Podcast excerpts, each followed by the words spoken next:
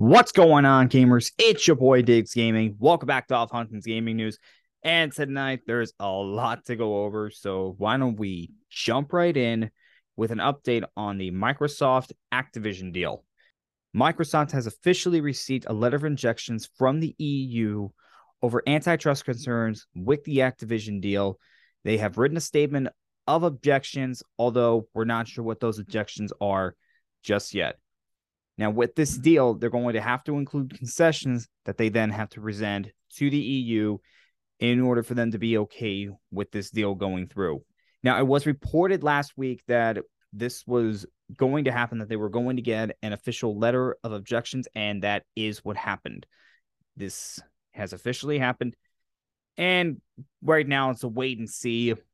And look, it is a 70 billion dollar deal with Activision, one of the biggest video game companies out there, with maybe the vi- biggest video game franchise right now in Call of Duty, and Microsoft, who is a tech giant and is one of the console makers. So, of course, they're going to take a deep dive into this, make sure everything's going to be on the up and up, and make sure there isn't going to be an unfair advantage to Microsoft in the video game market.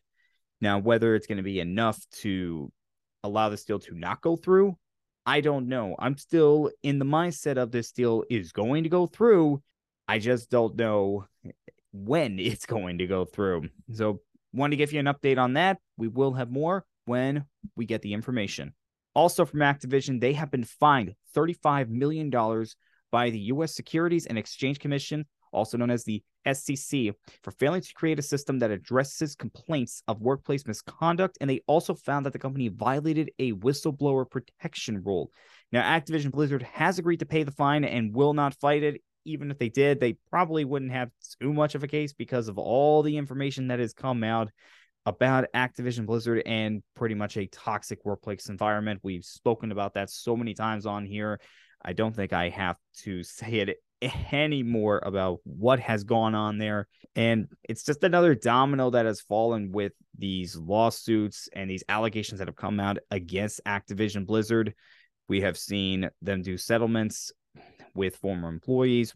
Now we've seen another fine, and it's not over yet.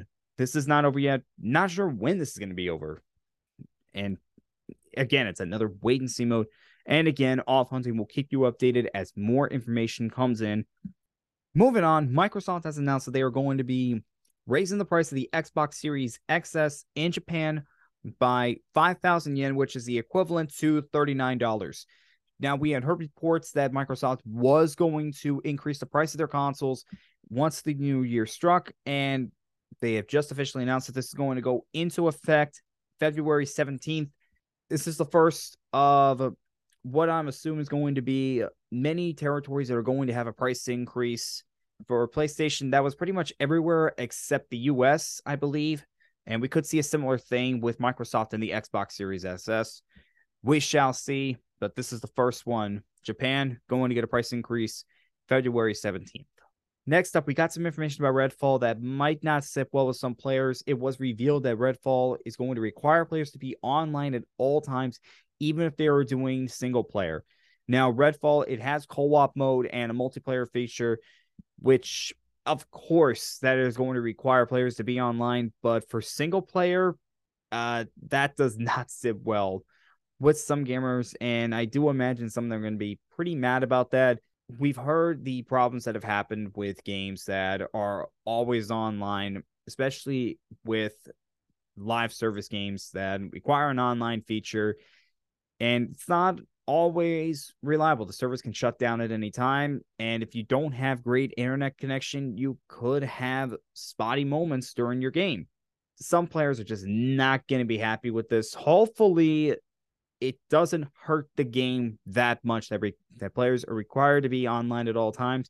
But again, this is another one where we have to wait for this game to come out. Hopefully, it's not a disaster. Next up, Sony released a video that is technically a relaunch for the PlayStation 5. They had this thing called Live from PlayStation 5, where it was a new segment that had references to a lot of the games that are either on or coming to the PlayStation 5. So you saw Spider-Man 2, you saw God of War Ragnarok, Ratchet and Clank, Final Fantasy 16, and many other games.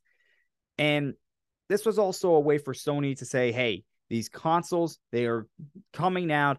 They are in stock. It is going to be much easier to get one. And we have seen that throughout the last few months that it's getting easier and easier to buy a PlayStation 5. And for Sony, this is a great way to get people to get excited about the PlayStation 5 again for those that don't have it just yet. And also, what was on there, they might have teased a new Uncharted game because there was this like second image like this image that only showed up for a second that a lot of people think there's only one game that that could have referenced and that was uncharted. And it may have been referencing drake's daughter. So that's what people are thinking right now that maybe a new uncharted game is coming and drake's daughter is going to be the center stage for this one and that would be pretty exciting for us to see Nathan Drake's daughter uh, follow in her father's footsteps. That would be pretty cool.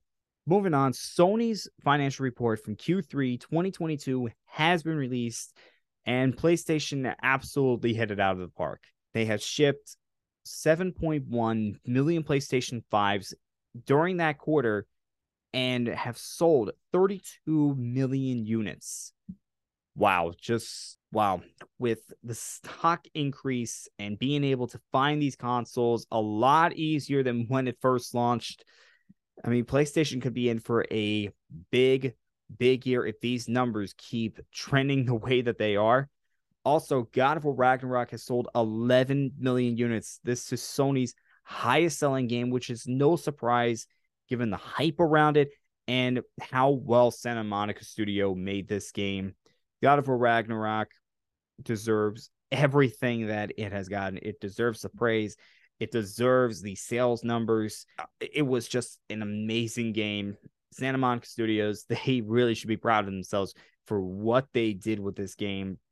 Also, the number of PlayStation Plus subscribers did go up to 46.4 million subscribers, went up from the previous quarter, not as high as their highest total, which is 47 million. But again, they're trending in the right direction. That's exactly what Sony wants to see. Again, just a tremendous quarter by PlayStation, and we'll see what the next quarter brings them. And again, could be in for a big year, just a big year for gaming altogether when you look at everything that's coming out and all the hype around it. Next up, Lewis Harvey, who was the executive producer for Wild Hearts, recently said during a Reddit AMA session that all post launch contents will be free and they don't have any plans for microtransactions, which that is really good to hear. Now, Wild Hearts, it's basically a Monster Hunter clone, and it would be so easy to monetize this game with microtransactions, having paid DLC. And it looks like that's not the plan with this game, which, if it does come to fruition, that is great. And the game turns out to be uh, well done and fun to play, that's even better. Now, could they go back on this promise? Yeah, they could, but EA has gotten into a lot of trouble over the years because of monetization and microtransactions. And let's not forget what they said about loot boxes. So hopefully, uh, this turns out to be true and they don't go back on this. It's another wait and see, but it's good to hear from one of the executive well it's good to hear from the executive producer of the game that they don't have plans for microtransactions and that we're going to have free post-launch content next up video game chronicles is reporting that along with publishing the new tomb raider game amazon is also going to be working on a new tomb raider film and a tv show now this is interesting because all of this is going to be interconnected and also Crystal Dynamics has said that they are going to unify all the timelines with the original Tomb Raider games and the reboot trilogy. I'm not sure how this is going to work out. It sounds very ambitious for Amazon to do something like this. And hopefully they're not trying to do too much. Hopefully they don't bite off more than they can chew with an idea like this. Hopefully the next Tomb Raider game turns out to be good. And hopefully this idea of theirs to have an interconnected movie and TV show turns out to be a good idea as well. It's just another one where we're going to have to wait and see what happens. It sounds ambitious, and I hope it doesn't end up basically crashing and burning. Next up, we got announcements that Crossfire X, Rumbleverse, Apex Legends, Knockout City, and Echo VR are being shut down later this year. And also, Battlefield Mobile has been canceled, and Back 4 Blood is getting no more content. Crossfire X is going to be taken off May 18th, Rumbleverse, February 28th, Apex Legends, May 1st, Knockout City, June 6th, and Echo VR, August 1st. Wow. We got all of that information in one week. That's is pretty sad because there's five games that are being shut down later this year. Battlefield Mobile being canceled. Although people did have their doubts about Battlefield Mobile, and then Back 4 Blood being announced that they are not going to get any more content, and the developers are already working on a new game. And also, we got word that EA had canceled a game that was set in the Titanfall universe. Not sure if that's true or not, but that was reported. But wow. And that's part of the issue when you have a live service game that eventually the servers are going to have to be shut down that's just how it that's just how it is. And not much more I can say about this. But yeah, it it is kind of sad for the people that were enjoying all of these games. Next up, I want to apologize for last week because I had said something completely wrong about Xbox confirming that they are going to be at E3. I'm so sorry about that.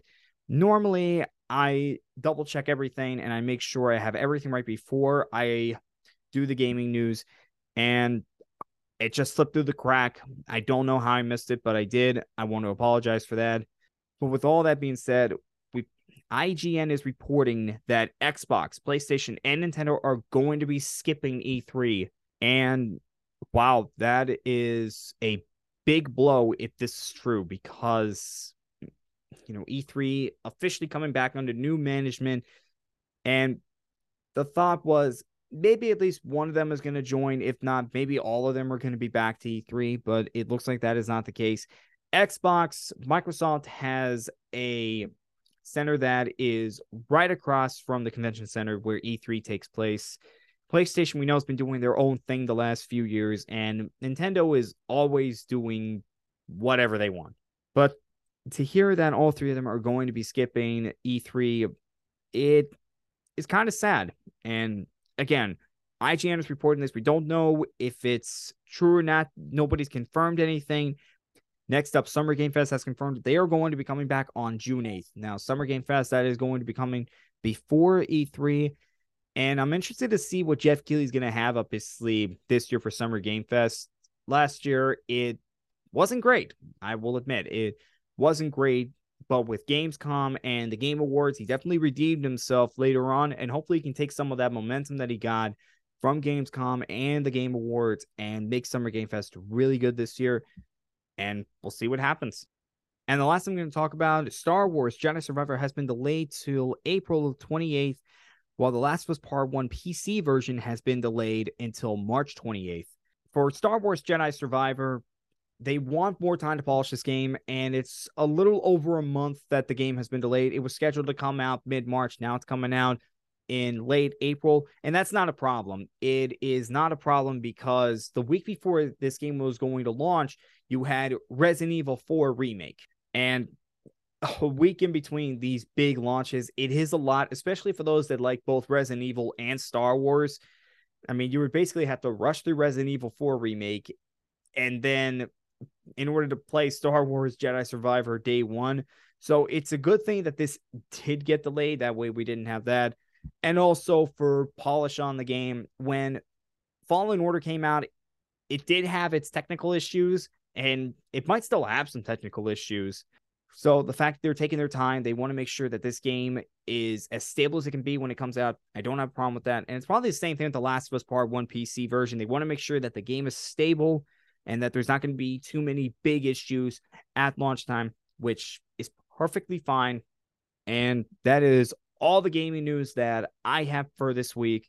And as always, I will see you guys next time.